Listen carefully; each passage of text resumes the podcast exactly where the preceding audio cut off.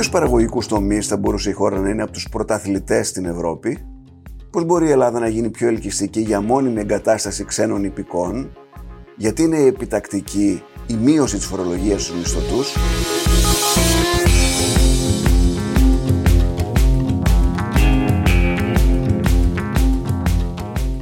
Καλώς ήρθατε στο Ράδιο Κάπα, το εβδομαδίο podcast καθημερινής. Είμαι ο Νότσο Παπαδόπουλος και συζητώ σήμερα με τον Νίκο Βέτα, Γενικό Διευθυντή του Ιδρύματος Οικονομικών και Βιομηχανικών Ερευνών και καθηγητή του Οικονομικού Πανεπιστημίου Αθηνών.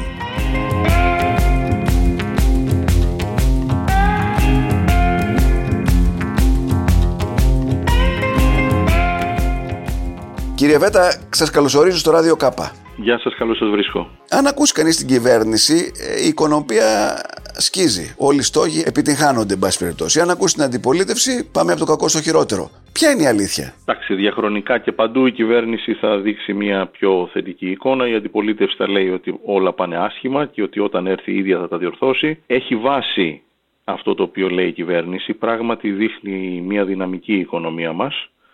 Ε, αλλά αυτή η δυναμική έχει όρια δεν είναι ούτε παντού, ούτε θα συνεχιστεί αυτόματα και ναι. σίγουρα. Και αυτό λίγο να κουβεντιάσουμε. Η δυναμική μπορεί να τη σπάσει κανείς στο πιο, ας το πούμε, βραχυχρόνιο, διότι η πανδημία είναι σαν να πατήσαμε έτσι, στον, στον πάτο της πισίνας και μετά να ανεβήκαμε προς τα πάνω. Γιατί φορά, ο, ναι. ο τουρισμός ε, ουσιαστικά μηδενίστηκε και μετά ανέβηκε πολύ όπως και άλλα κομμάτια της οικονομίας. Έτσι. Ναι. Ήμασταν κλειστοί και ανοίξαμε. Άρα αναμένεις να δεις αυτή την πολύ έντονη ανάκαμψη και το άλλο το οποίο είναι πιο μέσο μακροπρόθεσμο είναι ότι ακόμη δεν έχουμε ανακάμψει πλήρως από την δεκαετή κρίση χρέους. Από το 2008 βρισκόμαστε σε περιπέτεια, πολύ μεγάλη ύφεση, υπάρχει ακόμη ανεργία που όσο μειώνεται ε, η οικονομία προσθέτει ε, ε, ώρες εργασίας, όσο μειώνεται το επενδυτικό κενό πλησιάζουμε προς μια κανονικότητα, άρα είναι και αυτό ένα κύμα ε, ανάκαμψης. Με αυτήν την έννοια ε, πράγματι είμαστε σε, σε μια θετική πορεία. Αντιλαμβάνομαι ότι όλοι έχουν επενδύσει επενδύσει, θα το, χρησιμοποιώ το ρήμα γιατί επί της ουσίας για επενδύσεις μιλάμε, ε, ε, σε αυτή τη λεγόμενη επενδυτική βαθμίδα η οποία αναμένεται να έρθει μέσα στο, σε αυτό το χρόνο. Ε, σε, σε συνδυασμό με το Ταμείο Ανάκαμψης περιμένουν πως θα έχουμε χρήματα για να επενδύσουμε, να επενδύσουμε σε νέες επιχειρήσεις. Βλέπετε κάτι τέτοιο; Κοιτάξτε, ε, πρώτα απ' όλα δεν είμαι σίγου, τόσο σίγουρος για αυτό που λέτε. Μακάρι να ήταν τόσο πολύ στο ραντάρ όλων η επενδυτική βαθμίδα και να νοιαζόμασταν και όλοι τόσο πολύ για το τι θα κάνουμε με το Ταμείο Ανάκαμψης. Φοβάμαι ότι πολλές φορές στον μέσο πολίτη δημιουργείται μια εντύπωση ότι έχουμε πάει τόσο καλά που έτσι κι αλλιώς υπάρχουν χρήματα και ας μην ασχοληθούμε με τις επόμενες επενδύσεις. Ε, αλλά πίσω σε αυτό που ρωτήσατε, ε, το Ταμείο Ανάκαμψης είναι μεγάλο πράγμα για την ελληνική οικονομία. Να θυμόμαστε με μια κάποια συστολή ότι πέραν του ότι υπήρχε σχέδιο, ο βασικός λόγος που πήραμε πολλά χρήματα είναι γιατί αναγνωρίστηκε από τους Ευρωπαίους ότι έχουμε σοβαρά προβλήματα και μεγάλα κενά. Άρα δεν είναι ότι ήταν μόνο φιλοδορία, ήταν και, και καλή διάθεση, που υπήρχε καλή διάθεση, αλλά ήταν ότι ε, έχουμε πάρα πολλά πράγματα να κάνουμε μπροστά, άρα το Ταμείο Ανάκαμψης είναι μεγάλο πράγμα το πώς θα τρέξει. Και από την άλλη, τι σημαίνει ότι είμαστε ακόμη εκτός επενδυτικής βαθμίδας, σημαίνει ότι αν είστε ένας επενδυτής ανά τον κόσμο, ε, επαγγελματίας ή απλώς έχετε κάποιες αποταμιεύσεις και σκέφτεστε να επενδύσετε σε ελληνικά κρατικά ομόλογα ή σε εταιρικά ή γενικώς να φέρετε τα χρήματά σας μέσα, ανάβει ένα κόκκινο λαμπάκι και λέει αυτή εκεί κάτω είναι υψηλού ρίσκου. Ναι. Βάλ τους αν θέλεις το χαρτοφυλάκιό σου, αλλά μην βάλεις πάρα πολύ από δάφτους γιατί είναι υψηλού ρίσκου. Άρα υπάρχει και ένα τεχνικό θέμα ότι όταν με το καλό την πάρουμε αυτή την επενδυτική βαθμίδα και πλησιάζουμε σιγά σιγά προς τα εκεί. Ιδιαίτερα αν βγει μια, μια σταθερή κυβέρνηση, εν περιπτώσει, που θα τους δείχνει ότι για τα, τα τέσσερα επόμενα χρόνια η χώρα δεν θα έχει πολιτική αστάθεια. Ναι, αλλά με ακούσατε το είπα λίγο με ένα δισταγμό. ε, νομίζω ότι κατά μία είναι απαραίτητη συνθήκη, αλλά δεν φτάνει η σταθερότητα ναι. της κυβέρνησης. Πρώτα απ' όλα πρέπει να, να μην είμαστε άτυχοι στο να μας σκάσει και μία διεθνής αναταραχή, γιατί αν ναι. γίνει αυτό μπορεί να μας συμπαρασύρει, να έχουμε χάσει ένα θετικό κύκλο και να είμαστε άτυχοι στο χρονισμό και να πούνε εντάξει δεν είναι ότι δεν έχει κάνει η Ελλάδα αυτά που πρέπει, αλλά τώρα πρέπει γενικώς όλοι να είμαστε επιφυλακτικοί και όταν υπάρξει, γιατί θα υπάρξει κάποια μέρα μια νέα διεθνής αναταραχή, μεγάλη ή μικρή, αλλά θα υπάρξει. Ε, Πάντως χειρότερο από αυτό που είμαστε με την Ουκρανία και τη Ρωσία, τι να, τι να περιμένουμε. Δηλαδή, περιμένουμε καλύτερες μέρες. Ναι. Τι το λέτε αυτό. Oh. Καλά, προφανώς πρέπει να προσδοκούμε και να δουλεύουμε για καλύτερες ναι. μέρες.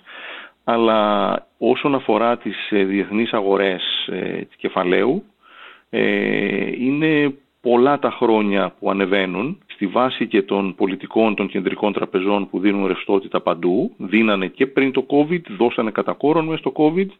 Τώρα προσπαθούν να κάνουν σύσφυξη αλλά της νομισματικής πολιτικής και την κάνουν μεν, αλλά υπάρχει ακόμη ρευστότητα στο σύστημα, εξού και ο πληθωρισμός. Άρα είναι ένα ασταθές σύστημα και δεν θα είναι το βασικό μας σενάριο, αλλά μια πιθανότητα ότι θα υπάρχει αναταραχή η οποία θα δημιουργήσει πρόβλημα και σε εμάς που θέλουμε να προσελκύσουμε επενδύσεις και θέλουμε χαμηλά επιτόκια, δεν πρέπει να την έχουμε στο μηδέν πιθανότητα. Άρα, εάν όμως είναι, τρέξει το βασικό σενάριο, που είναι η επενδυτική βαθμίδα κάποια στιγμή στο δεύτερο μισό του έτους, τότε ακόμα και για λόγους τελείως μηχανικούς, αυτοί οι οποίοι φτιάχνουν τα διεθνή χαρτοφυλάκια, το πούμε, τα τις διεθνείς επενδυτικές ε, αποφάσεις, πολύ πιο εύκολα θα βάλουν κάποια χρήματα και στη χώρα ε, για να πάρουν και αποδόσεις, θα διευκολύνει και το τραπεζικό μας σύστημα, θα, είναι, θα μπορούν να αξιοποιηθούν τα κεντρικά, μπροστά στην κεντρική τράπεζα τα ομόλογά μας, όχι κατ' εξαίρεση όπως είναι τώρα, είναι τέλος πάντων ένα βήμα ε, ελευθερίας. Βέβαια εσείς περιμένατε, αντιλαμβάνομαι με όσα αυτά που έχω διαβάσει κατά καιρούς, αλλά και όσα γράφετε στην έκθεση που είχατε κάνει για την ανάπτυξη της ελληνικής οικονομίας, περιμένετε με τα λεφτά αυτά του, της, του Ταμείου Ανάκαμψης ε, να υπάρξει η λεγόμενη αλλαγή παραγωγικού μοντέλου, έτσι δεν είναι; Πάμε προς τα εκεί. Υπάρχει μια βελτίωση της παραγωγικής βάσης της ελληνικής οικονομίας. Υπάρχει μια άνοδος σε ε, πολύ κρίσιμους τομείς, ε, έτσι, μικρές επενδύσεις τεχνολογίας, μεσαίες που έχουν γίνει ε, εξωστρεφείς και ούτω καθεξής. Ε, όμως αν δει κανείς στην ολότητα το, το ερώτημά σας, σίγουρα δεν έχει ε, επιτευχθεί αλλαγή παραγωγικού μοντέλου στη χώρα. Εξακολουθεί να είναι μια χώρα που κυριαρχεί η κατανάλωση σε σχέση, σε σύγκριση με τις εξαγωγές ή τις επενδύσεις.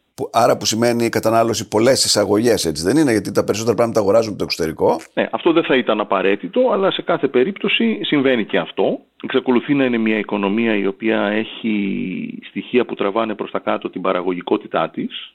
Ναι. Το θεσμικό πλαίσιο, μικρό μέγεθος κάποιων μονάδων, κακή διασύνδεση και των μεγάλων μονάδων με το εξωτερικό και βέβαια μια οικονομία η οποία εκτός από εσωστρέφεια έχει και, παρά, έχει και την πολύ μεγάλη γκρίζα περιοχή, έτσι. Ε, άρα έχουν γίνει βήματα, αλλά δεν έχουμε φτάσει ακόμα εκεί. Και νομίζω ότι αυτό, για να είμαστε δίκαιοι, ε, αν, αν ακούσει κανείς προσεκτικά αυτό που λέει και η κυβέρνηση, δεν το ισχυρέζεται η κυβέρνηση. Λέει ότι έχω κάνει κάποια βήματα, δεν μπόρεσα να κάνω όσα θα ήθελα λόγω και της πανδημίας και της Ουκρανίας ε, θα κάνω κάποια από αυτά στη συνέχεια. Ε, βέβαια, ε, ακούσαμε τώρα τον, ε, τον κύριο Στουρνάρα να λέει ότι εντάξει, ε, φρενάρετε λίγο γιατί κινδυνεύουμε με όλα αυτά τα οποία δίνονται και υπόσχονται τα κόμματα στον κόσμο να έχουμε πάλι προβλήματα δημοσιονομικά. Κοιτάξτε, είτε το λέει ο κεντρικός τραπεζίτης είτε δεν το λέει, καλά κάνει και το λέει κατά την άποψή μου, μια χώρα που επί της ουσίας πτώχευσε ε, περάσαμε εξαιρετικά δύσκολα και το κόστος δεν ήταν μόνο οικονομικό αλλά και κοινωνικό. Θα έπρεπε να έχει μπει στο συλλογικό μας υποσυνείδητο ότι το, με το Δημόσιο Ταμείο δεν παίζουμε. Ναι. Δεν με ανησυχούν τόσο πολύ οι, οι κινήσεις που γίνονται τελευταία, διότι κατά έναν παράδοξο τρόπο όσον αφορά την ίδια την ευρωστία του Δημόσιου Ταμείου. Για ποιο λόγο, ε, λίγο παράδοξα, ο πληθωρισμός οδηγεί σε μια αύξηση των εσόδων σε ονομαστικούς mm. όρους. Σωστό. Και αυτά είτε λόγω του ότι έχουμε ΦΠΑ σε μεγάλο βαθμό και πολλούς άλλους έμεσους φόρους, είτε γιατί η η κλίμακα φορολογίας εισοδήματος είναι προοδευτική όσον αφορά τα φυσικά πρόσωπα και καθώς πληθωρίζονται τα εισοδήματα, ένα μεγαλύτερο κομμάτι πηγαίνει σε φόρο. Ε, άρα για αυτούς τους λόγους δεν νομίζω ότι κινδυνεύει και γι' αυτό βλέπετε ότι και η κυβέρνηση λέει έχω καλύτερο δημοσιονομικό αποτέλεσμα από αυτό που σχεδίαζα. Ναι. Είναι λόγω και της μεγένθησης της οικονομίας που έχει πάει λίγο καλύτερα από την υπόλοιπη Ευρώπη. Είναι και λόγω του ότι οι ηλεκτρονικές πληρωμές έχουν μειώσει λίγο το μαύρο χρήμα. Είναι και αυτό το οποίο όμως σας είπα τώρα ο πληθωρισμός. Άρα δεν είναι τόσο πολύ αυτό που εμένα με ενισχύει το Δημόσιο Ταμείο. Αυτό το οποίο με ενισχύει είναι η αίσθηση ότι μπορεί να ξεμπερδέψαμε με τα πιο βαθιά ζητήματα. Αυτό που είπατε πριν, την αλλαγή του παραγωγικού υποδείγματος, που τι σημαίνει ναι. αυτό, έτσι, για να σε λίγο σε πιο απλή γλώσσα, αν, αν το προσπαθήσουμε, ε, τι είναι αυτό το οποίο κάνουμε στην καθημερινότητά μας ως εργαζόμενοι και ως καταναλωτές; Ε, για να έχουμε υψηλά εισοδήματα συστηματικά, θα πρέπει ε, να δουλεύουμε με τέτοιο τρόπο που να παράγουμε προϊόντα και υπηρεσίες υψηλής αξίας και να τα πουλάμε σε κάποιους που να μας δίνουν ε, σοβαρά χρήματα για αυτά. Ναι. Πόσοι από εμά, ε, κύριε Παπαδόπουλε, την, ε, αυτή την εβδομάδα στη δουλειά μας κάνουμε κάτι που είναι ουσιοδός διαφορετικό από αυτό το οποίο κάναμε πριν από ε, 5 χρόνια ή 10 χρόνια; Και πόσοι από εμάς σε αυτό το οποίο κάνουμε ε, παράγουμε ένα προϊόν και μια υπηρεσία και έχουμε το άγχος να είναι το καλύτερο δυνατό γιατί ανταγωνιζόμαστε σε παγκόσμιο επίπεδο. Λέμε αυτό το οποίο κάνουμε να είναι το καλύτερο.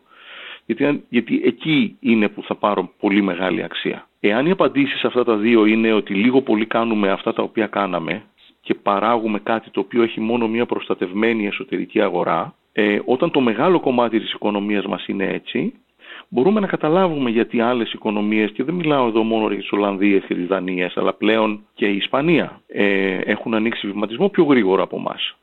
Εδώ λοιπόν αυτό το κομμάτι, το οποίο είναι δουλειές και που προφανώς στις δουλειές δημιουργούν και επενδύσεις, οι οποίες θα σου επιτρέψουν να έχεις ένα πολύ σοβαρό και ανταγωνιστικό και καινοτόμο προϊόν, και εδώ δεν, δεν, μην φανταστεί κανείς ότι μιλάω απαραίτητα ότι φτιάχνω το, το, το τελείως ε, αδιανόητο γκατζετάκι που ξέρω εγώ θα... Η καινοτομία μπορεί να είναι σε οτιδήποτε. Στον, στον χώρο των τροφίμων, ε, στα φάρμακα, ε, ακόμη, ακόμη και στις ε, ναυτιλιακές υπηρεσίες, στον τουρισμό και ούτω καθεξής. Σε αυτά τώρα που είπατε, που είναι τομεί που εμείς σε πάση περιπτώσει έχουμε ένα πλεονέκτημα. Στη, στον τουρισμό, στη μεταποίηση, στα τρόφιμα, ε, σε κάποιες υπηρεσίες, δεν έχει η Ελλάδα δεν κάνει ένα βήμα ε, στο οποίο είναι ανταγωνιστική με, το, με τους ξένους. Δεν είμαστε αρκετά ισχυροί. Μπορεί να καταλάβω ότι στις νέες τεχνολογίες είμαστε πίσω, αλλά σε αυτούς τους τρεις-τέσσερις τομείς... Να τα πιάσουμε λίγο με πολύ μεγάλη συντομία, αλλά ένα-ένα. Ναι. η, ελληνική ναυτιλία δεν είναι εντός των ορίων της χώρας. Έχει ένα κομμάτι το οποίο επικοινωνεί πάρα πολύ με τη χώρα μέσα από τους ανθρώπους, με το χρήμα το οποίο στη συνέχεια επιστρέφει μέσα από την παράδοση, αλλά είναι μια κατεξοχήν και εξορισμού παγκόσμια ανταγωνιστική δραστηριότητα. Ναι. Είναι αυτό που είναι, το αφήσουμε έξω. Ωραία. Ε, ο βασικός λόγος για τον οποίο τα πάμε καλά στον τουρισμό σε βάθος ε, δεκαετιών είναι διότι είμαστε πρικισμένοι με ένα εξαιρετικά καλό οικόπεδο. Ναι, είμαστε, έχουμε καταπληκτικά Ιστορικά, γεωγραφικά, ε, κλιματολογικά και ούτω καθεξής. Εδώ το μεγάλο ζήτημα είναι πώς μπορείς να συνεχίσεις να έχεις περισσότερα έσοδα χωρίς να το καταστρέψεις αυτό το οικόπεδο και χωρίς να το κάνεις έναν τόπο στον οποίο έρχονται μόνο ναι. τουρίστες και ενδεχόμενα ε, γιατί οι, οι τουρίστες οι οποίοι έρχονται στην Ελλάδα δεν είναι κάποιοι οι οποίοι δεν θέλουν να βλέπουν και ευημερούνται σε Έλληνες, για παράδειγμα. Ναι, σωστό. Να το κάνεις ένα μπουτίκ χοτέλ που να βγάζει χρήματα αντί να κάνεις μια, ένα μαζικό τουρισμό του, του Σακιδίου ας πούμε. Νομίζω ότι και η έννοια του τουρισμού ενδεχόμενα πρέπει σιγά σιγά να την αλλάξουμε. Ε, δεν είναι κάτι το οποίο είχε, υπήρχε τουρισμός για να τους αιώνες, μαζικός τουρισμός της μεσαίας τάξης. Ναι. Ε, και μπορούμε να έχουμε και πολύ περισσότερο αν θέλουμε στο βαθμό που ενσωματώνεται η μεσαία τάξη από την Ασία ε, οι οποίοι θέλουν ε, και έχουν πάρα πολύ ψηλά την Ελλάδα για διάφορους λόγους ε, σαν ένα, ένα ελκυστικό προορισμό. Αλλά ε, φανταστείτε μια χώρα η οποία προσελκύει ανθρώπους οι οποίοι δεν θα έρχονται δύο εβδομάδες αλλά άνθρωποι οι οποίοι θα έρχονται να ζήσουν ένα μέρος της ζωής τους εδώ. Ναι. Ε, το προφανές είναι ότι καθώς γυράσκει η Ευρώπη θα έρχονται και οι συνταξιούχοι οι οποίοι μπορεί να είναι και σχετικά μικρή ηλικία. Έτσι, άνθρωποι στα 60 λίγο τους, στα 70 ναι. τους, οι οποίοι θα ζουν μια ζωή, θα φέρνουν τη σύνταξή τους, αρκεί όμως πρέπει να έχουν πρόσβαση σε καλές υπηρεσίες υγείας και άλλες. Φανταστείτε ανθρώπους οι οποίοι θα έρχονται εδώ για να σπουδάσουν στα πανεπιστήμια μας, όπως το έχουν κάνει αυτό άλλες χώρες, να είμαστε δηλαδή ένα περιφερειακό κέντρο. Φανταστείτε δηλαδή το 20% των ελληνικών των φοιτητών στα πανεπιστήμια μας να ήταν αλλοδαποί. Ε, και λοδαπή δεν σημαίνει απαραίτητα από, τα, ε, από τις άκρες του κόσμου, θα μπορούσε να είναι και από την ευρύτερη γειτονιά μας. Ε, κάποιοι από αυτούς θα μένανε εδώ. Φανταστείτε ανθρώπους οι οποίοι θα έρθουν και θα δουλέψουν ε, είτε από απόσταση για μια startup και αντί να το κάνουν αυτό από το Mannheim θα το κάνουν από τα Χανιά ή από τα Γιάννενα.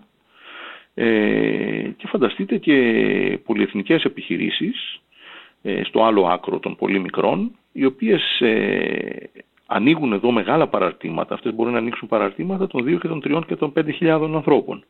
Το οποίο θα σημαίνει ότι θα έρχονται και αλλοδαποί, οι οποίοι θα ζουν στη χώρα μας για 2, 3, 5 χρόνια, όπως οι Έλληνες πηγαίνουν και ζουν στην Ολλανδία ε, ή, ή, στη Γερμανία. Ε, θέλω να πω δηλαδή ότι ίσως ας φύγουμε από την ιδέα του τουρίστα Σωστό. Που, που έρχεται, καταναλώνει και κάποιες Οι ψηφιακοί νομάδες που λέμε τώρα ας πούμε. Ναι. Μπορεί να είναι ψηφιακοί νομάδες αλλά και όλα όσα σας λέω. Και το ναι, λέω ναι. αυτό γιατί αν φύγουμε από το πολύ άμεσο καντράν και κοιτάξουμε το πιο μασκροπρόθεσμο καντράν της ελληνικής οικονομίας, εκεί δίπλα στο δημόσιο χρέος θα δούμε και ένα πάρα πολύ άσχημο δημογραφικό προφίλ της χώρας. Σωστό. Το ενδιαφέρον εδώ είναι, ξέρετε, ότι αυτό δεν θέλει μόνο η στρατηγική του να προσελκύσεις και ανθρώπους από άλλες χώρες να έρθουν και να ζήσουν στη δικιά μας έστω και προσωρινά και άρα να τονώσουν και απλώς το εργατικό δυναμικό αλλά και την παραγωγικότητα για τον ανταγωνισμό και όλα αυτά. Αυτά τα οποία πρέπει να κάνεις για τους προσελκύσεις είναι σχεδόν τα ίδια ή θα έλεγα απολύτως τα ίδια αυτά τα οποία πρέπει να κάνεις και για μας που είμαστε εδώ. Ναι. Δηλαδή θέλεις μια καλύτερη ποιότητα ζωής, θέλεις πιο απλό δημόσιο, θέλεις ένα καλό σύστημα εκπαίδευσης ε, και υγείας. Αλλά ούτε, ούτε οι δικοί μας όμως δεν γυρίζουν. Είδα, έβλεπα μια έρευνα που απευθυνόταν σε αυτούς τους 500.000 επιστήμονες που έχουν φύγει τα 10 χρόνια του μνημονίου και 8 στους 10 έλεγαν ότι εγώ θα μείνω πίσω. Θα έρθω στην Ελλάδα όταν πάρω τη σύνταξή μου να, να, την περάσω ε, στις παραλίες μας. Ναι, είναι, η, ακριβώς, είναι, είναι η συζήτηση την οποία κάνουμε αυτή τη στιγμή. Ναι. Ότι αν τη γυρίσουμε βέβαια τούμπα αυτή τη συζήτηση, τελείως ανάποδα, είναι και ο μεγάλος, ε, μια μεγάλη έτσι, ακτίδα αισιοδοξίας. Δεν είμαστε πια στις εποχές ε, του 50 ή του 60 ή και του 70. Των ανειδίκευτων εργατών που πήγαιναν στο εξωτερικό, βεβαίως. Α, α, αλλού το πάω. Ε, και, και αυτόν, αλλά δεν είμαστε και στην εποχή του, που υπάρχουν τείχοι γύρω από τις χώρες. Ναι. Ο κόσμος πάει και έρχεται. Ναι. Και δεν είναι απαραίτητος κάποιος να ζήσει όλη του τη ζωή σε μια χώρα. Και μαζί με το ότι κόσμος πάει και έρχεται, ε, και επιχειρήσεις πάνε και έρχονται και επενδύσεις πάνε και έρχονται. Η χώρα μας είναι αρκετά μικρή. Καλώς, μας αρέσει δεν μας αρέσει. Είμαστε μια χώρα των 11 εκατομμύριων, σιγά σιγά θα γίνουμε 10 και παρακάτω.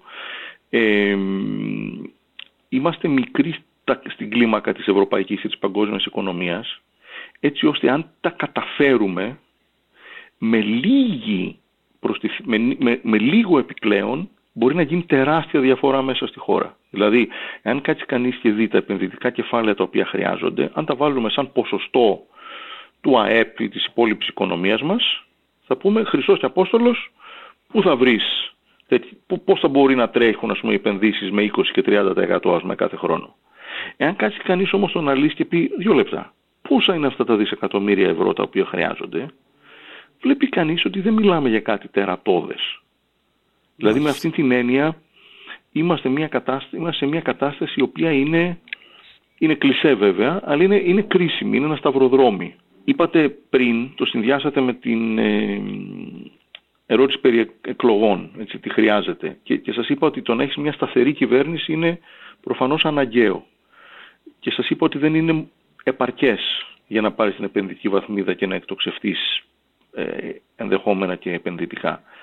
Το ένα είναι να μην γίνει κάτι τριγύρω μας, που αυτό δεν το ελέγχουμε. Το άλλο είναι ότι αυτή η σταθερή κυβέρνηση να είναι μια κυβέρνηση που αν, αν μου επιτρεπεί ο ρόλος, ο, αν μου επιτρεπεί ο όρος, να μην πει απλώς είμαστε εντάξει και θέλω να το διατηρήσω, δεν θέλω να κάνω έτσι παλαβομάρες, Εννοείται ότι δεν πρέπει να το κάνει αυτό. Εννοείται ότι πρέπει να είναι πολύ προσεκτική με το δημόσιο ταμείο. Εννοείται ότι θα πρέπει να τρέξει τις, να βελτιώσει τα πράγματα που χρειάζονται. Αλλά θα πρέπει να είναι και μια κυβέρνηση με φιλοδοξία. Με φιλοδοξία ότι για να μπορέσουμε να έχουμε και υψηλότερα εισοδήματα που σημαίνει και γενικότερα καλύτερη ποιότητα ζωής. Γιατί εδώ είμαστε σε μια χώρα που φοβάσαι ότι αν χάσει τη δουλειά σου κανείς άλλος δεν θα σε πάρει. Ασφαλώς. Και είμαστε σε μια χώρα που ε, διάβαζα ότι γύρω στο 1,5 εκατομμύριο του ιδιωτικού τομέα παίρνουν λιγότερο από ένα χιλιάρικο μεικτά. Δηλαδή μισθούς πολύ μικρούς για να ζήσει στη χώρα. Ναι, αλλά ξέρετε υπάρχουν δύο τρόποι για να αυξηθούν οι μισθοί. Ο ένας είναι ο, ε, θα έλεγε κανείς ο τεχνητός, να, να τους φουσκώσεις, να τους το πάρεις με περισσότερα δανεικά ή με περισσότερη ε, ναι. με περισσότερες ρυθμίσεις. Που είναι αυτό που δεν θέλουμε, γιατί αυτό ήταν... Το ζήσαμε. Ναι. Το, ζήσαμε παλιά. Ναι. Από μπαίνοντας, ε, δεν, δεν, έλεγα ότι, δεν λέω ότι έγινε έτσι, με σχέδιο ή με αυλεψία, αλλά τέλος πάντων το γεγονός είναι ότι πηγαίνοντας προς το 2008, η άνοδος των πραγματικών μισθών στη χώρα μας ήταν με, με διαφορά με, πολύ μεγαλύτερη από τις ευρωπαϊκές. Ναι. Αλλά όταν αυτό ήταν με διεύρυνση του ισοζυγίου πληρωμών, αυτό δεν ήταν διατηρήσιμο και το πληρώσαμε πικρά. Ναι. Άρα υπάρχει καλός τρόπος για βελτίωση των αμοιβών, ο οποίος είναι μέσα από όλα αυτά τα οποία κουβεντιάζουμε και ουσιαστικά υπάρχει ένας ε, τεχνικός όρος που θα τον λέγαμε μεταξύ μας οικονομολόγοι και αυτό λέγεται παραγωγικότητα. Εκεί υπάρχει ένας πιο απλός λόγος, ε, τρόπος να το πεις, ο οποίος είναι ε, ουσιαστικά τι ποιότητας δουλειάς κάνεις. Τι, τι, τι, τι, δουλειά είναι. Είναι απλώς μια διεκπαιρέωση ή πραγματικά συνεισφέρεις και εσύ στο να φτιάξω κάτι που θα φέρει αξία. Ναι. Ε, στην έκθεσή σας, αν θυμάμαι, είχατε προτείνει να, ε, μειωθούν, να μειωθεί η φορολογία στους μισθωτούς ε, και, και ασφαλιστικές εισφορές και, εν πάση περιπτώσει, με αυτόν τον τρόπο οι, οι άνθρωποι οι οποίοι τώρα πληρώνουν πολύ μεγαλύτερη εφορία ε, από ότι οι περισσότεροι άλλοι, οι ελεύθεροι επαγγελμοί κτλ., να πάρουν μια ανάσα. Πάμε προς τα εκεί; Ναι, αναφέρεστε στην έκθεση της Επιτροπής Πισαρίδη, όπου πράγματι ε, είχαμε τονίσει ε, ότι είναι, είναι συνθήκη για την ε, όχι προς την οικονομική ε, ανάπτυξη της χώρας, αλλά και για την ίδια την ε, ενίσχυση της ε, κοινωνίας. Να υπάρχουν πραγματικές αμοιβές από μισθωτή εργασία, οι οποίες είναι καλές. Αυτό σε ένα βαθμό αφορά την παραγωγικότητα, αλλά αφορά βέβαια και αυτό που είπα, τα φορολογικά και τα ασφαλιστικά.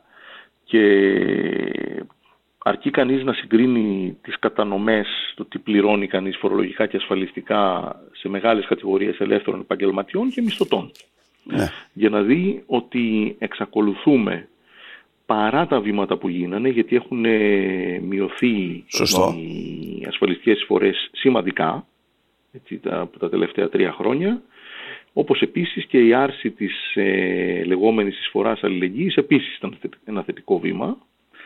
Ε, αλλά κατά τη δική μου άποψη, επειδή υπάρχει και όλη αυτή η συζήτηση που να πάει ο δημοσιονομικός χώρος και όλα αυτά, θεωρώ ότι θα πρέπει να οδηγηθούμε σε ένα σύστημα που θα φορολογεί λιγότερο τη μισθωτή εργασία και για τους, τουλάχιστον για όσους το κομμάτι των μισθών που είναι χαμηλό, ε, η μείωση των ασφαλιστικών εισφορών νομίζω ότι έχει πολύ μεγάλο περιθώριο ε, ακόμη. Έτσι όπως είναι τώρα τα πράγματα, ε, αν κανείς στην αρχή του εργασιακού του βίου, στα 17, στα 18 του τα βάλει στη ζυγαριά, συμφέρει πολύ περισσότερο να στραφεί προς ορισμένες ε, κατηγορίες ε, αυτοαπασχόλησης παρά να δουλεύει ε, ως μισθωτός ε, συστηματικά. Ναι. Φορολογικά λέτε, γιατί ο ένας πληρώνει εφορία πολύ, ενώ ο άλλος μπορεί να τα κλέβει όλα πολλές φορές. Ναι, ε, θέλω να είμαι πολύ επιφυλακτικός ε, στις, στις, λέξεις που χρησιμοποιούμε, ναι. αλλά η αλήθεια είναι ότι ε, Ξέρετε, είναι, είναι, είναι ένα σύστημα η οικονομία. Και αυτός ο οποίος θα κλέψει, ε, χωρίς να το δικαιολογώ ούτε για ένα δευτερόλεπτο, θα σου πει έχω απέναντί μου ένα κράτος το οποίο είναι εχθρικό, ναι. Οι υπηρεσίες του είναι κακές, ε, ως εκ τούτου το δικαιούμε. Αλλά αυτός είναι ένας φαύλος κύκλος. Και εφόσον μπορώ το κάνω. Ε, ναι, ναι, βέβαια. Ε, γι' αυτό όμως ένα, ξέρετε, αναφερθήκατε, είχατε την καλοσύνη να αναφερθείτε στην έκθεση Πισαρίδη. Έχει, έχει διάφορους έτσι, μοχλούς που αν τους ε, ενεργοποιήσεις όλους μαζί, μπορεί να δεις συστηματικά ένα, μια πολύ καλή σύγκληση στο μέσο όρο της Ευρώπης. Γιατί Παράδειγμα, μια που μιλάμε για τη φοροδιαφυγή, το να υπάρχει διασύνδεση των συστημάτων με την εφορία, το να υπάρχουν κίνητρα για χρήση ηλεκτρονικών πληρωμών, οι οποίες φυσικά δεν μπορείς μετά να τι. Κάνει τέτοια πράγματα η κυβέρνηση στην αλήθεια, αλλά ακόμα είμαστε μακριά. Ναι, αυτό έχει ξεκινήσει και το ξεκινήσαμε μάλιστα με μελέτες μας ε, στο ΙΟΒΕ πολύ νωρίς, από το 2014 ε, εξηγώντας πως το πολύ μεγάλο κενό του ΦΠΑ μπορεί να μειωθεί. Αλλά εκεί χρειάζεται και η τεχνολογία να βοηθήσει, αλλά η αλήθεια είναι ότι κάποιοι στην κοινωνία θα δυσαρεστηθούν όταν θα κληθούν να, να πληρώσουν περισσότερο φόρο. Ε, ε, εκεί νομίζω ότι ε, πάντα λέμε οι οικονομολόγοι για το σχεδιασμό της οικονομικής πολιτικής ότι πρέπει να τα βάλεις όλα αυτά νωρίς στο τραπέζι, στην αρχή μιας θητείας μιας κυβέρνησης, έτσι ώστε το όποιο κόστος έχουν οι λίγοι να υπερκαλυφθεί μέσα στα επόμενα ένα-δύο χρόνια από την πολύ έντονη ανάπτυξη η οποία θα έρθει από αυτά τα μέτρα. Πώς θα μπορούσε η χώρα να κάνει μια στροφή τεχνολογική; Θέλω να πω, ακούμε συχνά ότι ξέρω, το Ισραήλ είναι ο πρωταθλητής των νεοφιών επιχειρήσεων και της υψηλής τεχνολογίας. Εμείς έχουμε ένα εργατικό δυναμικό αρκετά εκπαιδευμένο, έτσι δεν είναι; Ε, δεν θα μπορούσαμε, πώς θα μπορέσουμε να κάνουμε μια στροφή προς τα εκεί, που η, η, η προσθέμενη αξία συνήθως είναι πολύ μεγαλύτερη από ό,τι σε άλλους τομείς; Το Ισραήλ είναι πράγματι ένα από αυτά. Υπάρχουν και άλλοι παγκόσμιοι πρωταθλητές σε τέτοιου είδους ε, συζητήσεις ε, από την Νότια Κορέα μέχρι τη Φιλανδία, την Ολλανδία. Ε, το εάν, το πόσο καλά εκπαιδευμένο είναι το προσωπικό, είναι οι Έλληνες, οι Ελληνίδες, είναι μια πολύ μεγάλη συζήτηση. Ε, με τα καλά και με τα κακά της. Ε, το σίγουρο είναι ότι διαχρονικά η ελληνική οικογένεια έσπροχνε και ακόμα σπρώχνει τα παιδιά της να πάρουν ε, υψηλή ναι. εκπαίδευση.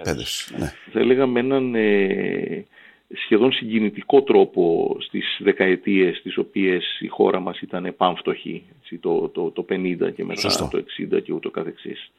Ε, και, και ένα μέρος... Εξακολουθεί να είναι σε μια, μια υψηλή αξία έτσι, μέσα στην οικογένεια, τα παιδιά να παίρνουν μια εκπαίδευση υψηλού επίπεδου. Κοιτάξτε, η εκπαίδευση από μόνη της έχει δημιουργεί και μια αξία άσχετα και με την οικονομία. Ναι. Στο, στο, ναι. το βάλουμε αυτό τώρα στην άκρη. Σωστό. Το, το θέμα όμως είναι ότι η, το εκπαιδευτικό μας σύστημα κατέληξε σιγά σιγά να είναι πολύ περισσότερο να ακολουθεί ε, στόχους τυπικότητας παρά ουσίας. Δηλαδή να μετράμε τα πτυχία να μετράμε τα χρόνια.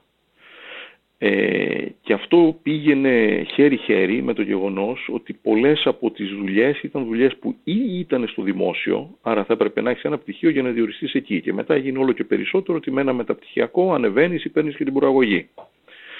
Ή σε επιχειρήσεις οι οποίες όμως δραστηριοποιούντουσαν μέσα στη χώρα με πελάτες στο δημόσιο ή άλλες τέτοιες επιχειρήσεις. Το οποίο σημαίνει ότι δεν ήταν τόσο πολύ σημαντικό να πάρεις ε, την α εργαζόμενη που ήταν πάρα πολύ καλή σε σχέση με τον β που μπορεί να μην ήταν καλός αλλά προέκυψε μέσα από κάποιες γνωριμίες. Αυτό όταν η οικονομία σου είναι εξωστρεφής, είπαμε πριν παραδείγματα άλλων τέτοιων χωρών, δεν σε σηκώνει να το κάνεις σαν επιχείρηση.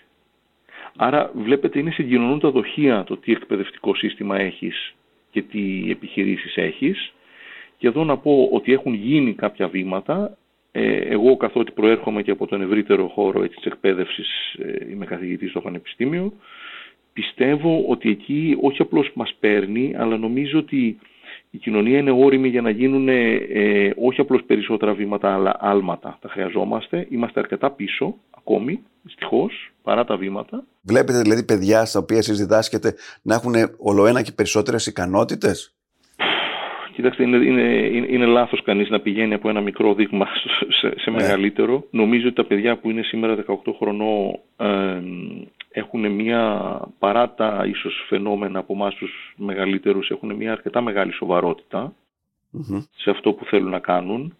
Νομίζω ότι έχουν ξεπεράσει αυτό το οποίο μπορεί να τους δώσει το εκπαιδευτικό μας σύστημα που είναι ε, μια πιστοποίηση και χαρτιά, ε, ασφικτιούν όταν δεν ε, το σύστημα αυτό διασυνδέεται καλύτερα με το εξωτερικό, με, το, με, με, την πραγματική ζωή ε, και νομίζω ότι υπάρχει υλικό για να στηρίξει πολλές αλλαγές. Αλλά ήθελα να, να, να γυρίσω λίγο πριν για να ναι. μην είμαι άδικος σε κάτι. Κάτι το οποίο το έχουμε δει, πάντα το βλέπαμε, αλλά όλο και περισσότερο ε, όταν λίγο σταθεροποιήθηκε το έδαφος έτσι, μέσα στα μνημόνια, σταδιακά, ήταν επιχειρήσεις ε, που όταν παρατηρείς τι κάνουν μπορεί να μείνεις με το στόμα ανοιχτό.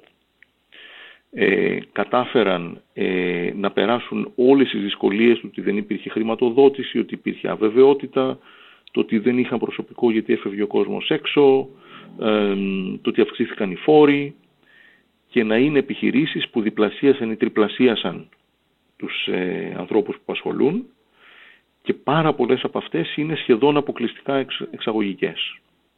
Τυχαίνει και είναι εδώ, μπορεί να είναι, πολλές από αυτές είναι και στην επαρχία, σε διάφορους κλάδους, μεσαίας ή υψηλής τεχνολογίας και συνδυάζοντάς το με αυτό που μου λέγατε στην αρχή, το να έχεις, ε, αν θέλει κανείς να δει τρεις πυλώνες πάνω στους οποίους μπορεί να τρέξει η χώρα στην επόμενα 10-15 χρόνια, ένας πυλώνας προφανώς είναι ότι το, το όνομα Ελλάδα και το οικόπεδο και η ιστορία και ο, ο πολιτισμός έτσι, είναι ένας πυλώνας. Ένας δεύτερος πυλώνας πρέπει να είναι το εκπαιδευτικό μας σύστημα να προσελκύσουμε ανθρώπους και να γίνουμε ένα κέντρο της ευρύτερης νοτιοανατολικής Μεσογείου.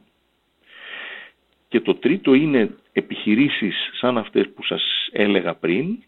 Ε, δεν έχει νόημα να πει κανείς ονόματα ή κλάδους. Ναι, ναι. Αλλά έχουν τα χαρακτηριστικά ότι όταν φτιάχνουν κάτι σκέφτονται πελάτες στα πέρατα της γης.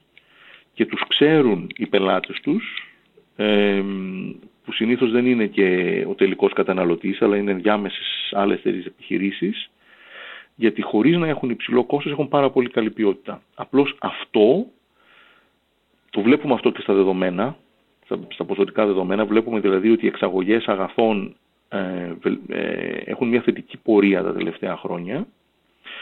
Αυτό όμως είναι περίπου στο 1 τέταρτο ή στο 1 πέμπτο από το τι συμβαίνει σε χώρες με τις οποίες θέλουμε να συγκριθούμε. Δηλαδή τις, mm. Ισπανίες και τις Πάμε σωστά, αλλά πάμε, θα, θα θέλαμε πιο γρήγορους ρυθμούς. Το δημόσιο τι κάνει, θέλω να πω. Είδαμε καλά εσείς; Είδαμε τα τελευταία χρόνια ότι έγινε μια προσπάθεια εξυγχρονισμού, ιδιαίτερα με τον Πυρακάκη και όλα αυτά τα οποία έκανε. Αλλά εξακολουθεί ακόμα να είναι τροχοπέδι στην ε, ανάπτυξη ε, ή βοηθάει; Ιδιαίτερη δικαιοσύνη θα μπορούσα να πω ότι σίγουρα υπάρχει ένα πρόβλημα τεράστιο. Εάν υπάρχει μεγάλο περιθώριο βελτίωσης και αν δεν γίνουν βήματα εκεί, αυτό μπορεί να υποσκάψει την πρόοδο σε όλα τα άλλα. Πάμε ναι. τώρα στο υπόλοιπο δημόσιο. Ε, να ξεχωρίσουμε πρώτα δύο μεγάλες περιοχές. Τη μία ήδη την πιάσαμε, που είναι το εκπαιδευτικό σύστημα. Ναι. Που πάντα πρέπει να είναι έτσι, η, η καρδιά μιας ευνομούμενης κοινωνίας. Δεν είναι μόνο ότι μαθαίνεις, ένα, ένα καλό, ε, προφανώς στη βάση του δημόσιο, αλλά όχι μόνο, εκπαιδευτικό σύστημα είναι και θέμα κοινωνικής δικαιοσύνης, ε, κοινωνικής κινητικότητας, ε, ε, ακόμη και το, δεν μπορεί κανείς να φανταστεί μια, καλά, μια καλή δημοκρατία χωρίς ένα καλό εκπαιδευτικό σύστημα. Λοιπόν, εκεί υπάρχουν σημαντικά περιθώρια βελτίωσης όπως αυτά που κουβεντιάσαμε πριν. Εκεί ο μεγάλος ελέφαντας στο δωμάτιο είναι το δημογραφικό μας. Ναι. Έχουμε χάσει ήδη ένα πολύ μεγάλο αριθμό παιδιών και ελληνικής εθνότητας και άλλων που ήταν στη χώρα μας. Ε, χοντρικά, εκεί που ήμασταν γύρω στο 1,5 εκατομμύριο μαθητές σε πρωτοβάθμια και δευτεροβάθμια εκπαίδευση πριν από πότε ήταν 8-9 χρόνια, σε άλλα 7-8 χρόνια αυτό το 1,5 εκατομμύριο θα γίνει ένα. Δηλαδή θα έχουμε χάσει έναν στους τρεις μαθητές. Θεέ Αυτό σημαίνει ε, ότι πρέπει να γίνουν πολύ μεγάλες αλλαγές στο πώς κατανέμουμε τους ανθρώπους, τους πόρους, τι διδάσκουμε και την ίδια ώρα είμαστε μια χώρα που έχουμε ουσιαστικά ακόμη τεράστια ανάγκη για προσχολική αγωγή ε, που είναι και, και, η βάση για την, μας λένε όλοι οι ειδικοί και για το πώς θα εξελιχθεί η ζωή του ανθρώπου. Άρα εκεί βλέπετε υπάρχει τεράστιο περιθώριο για ανακατανομή πόρων όταν χάνεις αλλά, και, αλλά χρειά, έχεις ανάγκες αλλού. Πώς, πώς θα τα βρούμε αυτά τα εργατικά χέρια, θα, η παραγωγή θέλει ανθρώπους ή όχι; Προφανώς η παραγωγή θέλει ανθρώπους και η, η αλήθεια είναι ότι το να έχεις καλή εργασία δεν είναι μόνο θέμα βιοπορισμού, εν τέλει μπορεί και να ορίζεσαι μέσα από την εργασία. Ναι. Είναι, είναι, είναι πολύ, πολλά τα περιθώρια του τι μπορείς να κάνεις. Το σίγουρο είναι ότι μπορείς να βελτιώσεις το, τη δυνατότητα να έχει οικογένεια παιδιά, γιατί αυτή τη στιγμή κυρίως την ε, νεαρή Ελληνίδα που είναι στην ηλικία που σκέφτεται καριέρα ή οικογένεια ε, βλέπει μπροστά σε ένα πολύ ζώρικο δίλημα που δεν το βλέπει με τον ίδιο δύσκολο βαθμό στις υπόλοιπες ευρωπαϊκές χώρες. Άρα μπορούμε να το στηρίξουμε αυτό. Ένα το κρατούμενο. Δεύτερο, ε, έχουμε και ανθρώπους οι οποίοι ακόμη, ή βγήκαν ή ακόμη βγαίνουν πολύ νωρίς στη σύνταξη. Εάν χρειαζόμαστε ανθρώπους να δουλέψουν, χωρίς να χάσουν τη σύνταξη που έχουν πάρει, σε πολλές περιοχές εγώ δεν βλέπω γιατί να μην το επιστρέψουμε. Και σίγουρα, και αυτό αντιλαμβάνομαι ότι είναι μια δύσκολη συζήτηση, είτε χρειαζόμαστε και χέρια ευκαιριακά, εάν μιλάει κανείς για κάποια αγροτική παραγωγή ή και για τον τουρισμό ενίοτε σε κάποιες περιοχές, αλλά επειδή πάντα θα είμαστε μια χώρα από την οποία ε, κάποιοι άνθρωποι θα φεύγουν, πρέπει να είμαστε και μια χώρα στην οποία κάποιοι άνθρωποι έρχονται. Άνθρωποι μετανάστες, έτσι, στη χώρα μας. Ναι. Ε, από παντού και να έχουμε άρα ένα μηχανισμό ενσωμάτωσης, πραγματικής ενσωμάτωσης, με καλό σύστημα υγείας για αυτούς, με την εκπαίδευση, έτσι ώστε και αυτοί να γίνονται Έλληνες. Σωστά. Αυτό, ε, άρα υπάρχουν πράγματα, βλέπετε όμως όλα αυτά δεν είναι θέμα ενός ή δύο μηνών, ε, και όπως είπαμε και στην αρχή, ο τρόπος για να προσελκύσεις άλλους ανθρώπους να στούν στη, στη χώρα σου δεν είναι ότι θα πρέπει να καταπιέσεις ε, εμάς τους υπόλοιπους για να έρθουν άλλοι. Πρέπει να, κάνεις, να το κάνεις πολύ πιο εύκολο και για μας και έτσι θα έρθουν και άλλοι.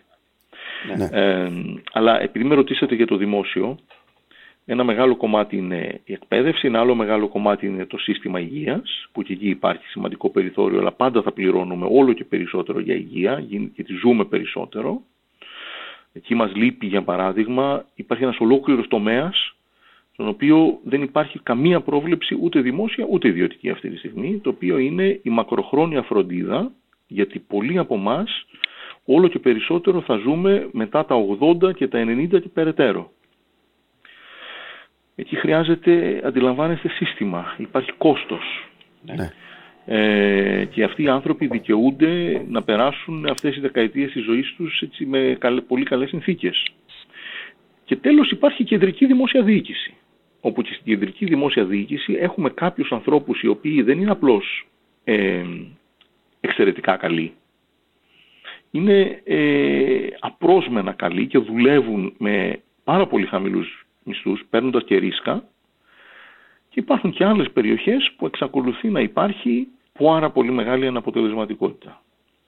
Εδώ αυτό το οποίο θα ήθελα να δω είναι οι νέες τεχνολογίες, οι ψηφιακές που αναφέρατε πριν και από το Υπουργείο Ψηφιακής Διακυβέρνησης, να αλλάζουν διαδικασίες, όχι να, να αντικαθιστούν τις ε, παραδοσιακές ε, διαδικασίες και ε, ενδεχόμενα και ολόκληρες, ε, ολόκληρες διευθύνσεις να, να, να μην χρειάζονται πλέον. Συζητήσαμε πάρα πολλά θέματα. Θα ήθελα κλείνοντας να μου πείτε ε, με δύο λόγια από όλα αυτά τα οποία είπαμε τι είναι αυτό που φοβόσαστε περισσότερο για το μέλλον και τι είναι αυτό στο οποίο ελπίζετε περισσότερο για το μέλλον; Κοιτάξτε, ένας φόβος ο οποίος ενδεχόμενα είναι εν, εν μέρη πατάει σε πολιτικά, εν μέρη έτσι, στην ανθρώπινη φύση είναι ότι επειδή υπάρχει δυνατότητα τα πράγματα να πάνε, ε, να συνεχιστεί η, η βελτίωση την οποία βλέπουμε, η οποία δεν είναι τεράστια αλλά είναι ορατή, να θεωρήσουμε ότι αυτό είναι εξασφαλισμένο στο διηνεκές και να μην δούμε ότι έχουμε μεγάλες προκλήσεις σαν αυτές που κουβεντιάσαμε από το χρέος μέχρι το δημογραφικό, να μην αλλάξουμε δηλαδή αρκετά τώρα που μπορούμε. Να φοβηθούμε να, να πατήσουμε γκάζι στις, στις αλλαγές ε, είτε όταν χρειάζεται να τολμήσουμε συνενέσεις είτε όταν χρειάζεται να τολμήσουμε ρήξεις. Αυτός είναι ο βασικός μου ε, φόβος. Ε, υπάρχει κάτι το οποίο λένε ότι έτσι, οι δύσκολες συνθήκες αυτές είναι οι οποίες δημιουργούν ανθρώπους και οργανισμούς που τα πηγαίνουν καλά ε, και οι εύκολες δημιουργούν έναν εφησυχασμό. Εμείς περάσαμε πολύ δύσκολες συνθήκες, κάποια κάναμε αλλά δεν βάλαμε το νερό στα βλάκι από μόνο του. Χρειάζεται ακόμη ε, αρκετή δουλειά. Και αυτό είναι το οποίο φοβάμαι. Μήπως παρεξηγήσουμε τη βελτίωση ότι εντάξει είμαστε. Νομίζω ότι αυτό θα ήταν ένα συμβιβασμός με ένα επίπεδο το οποίο θα ήταν στην καλύτερη περίπτωση μέτριο, ε, ίσως γιατί δεν συνειδητοποιούμε πραγματικά πόσο, πόσο καλύτερα μπορεί να, να πάει αυτή η χώρα. Ε, αν, αν το έβλεπε κανείς ε, που ερχόταν και δεν είχε ξανακούσει κανείς τίποτα, ε, είναι δύσκολο να εξηγηθεί γιατί η Ελλάδα δεν είναι μία από τις πιο πλούσιες οικονομίες ε, στην Ευρώπη και στον κόσμο. Και η ελπίδα σας, η μεγαλύτερη ελπίδα; Μεγαλύτερη ελπίδα, δεν ξέρω πώς κανείς να το εκφράσει αυτό. Οποιοςδήποτε από εμάς έχει ε, ενεργό διαβατήριο και μένει στη χώρα, έχει ελπίδα. Ναι. Ε, είμαστε μια χώρα στην οποία δεν, δεν πρέπει να κάνουμε μια λίστα μόνο από τα αρνητικά. Ε, υπάρχει, ε, υπάρχουν ε, ανήσυχα πνεύματα τριγύρω μας με την καλή έννοια. Ε, υπάρχει μια νομίζω πραγματική κατανόηση για ελευθερία, για δικαιώματα. Είμαστε στη βάση μας ε, αρκετά φιλελεύθεροι ακόμη.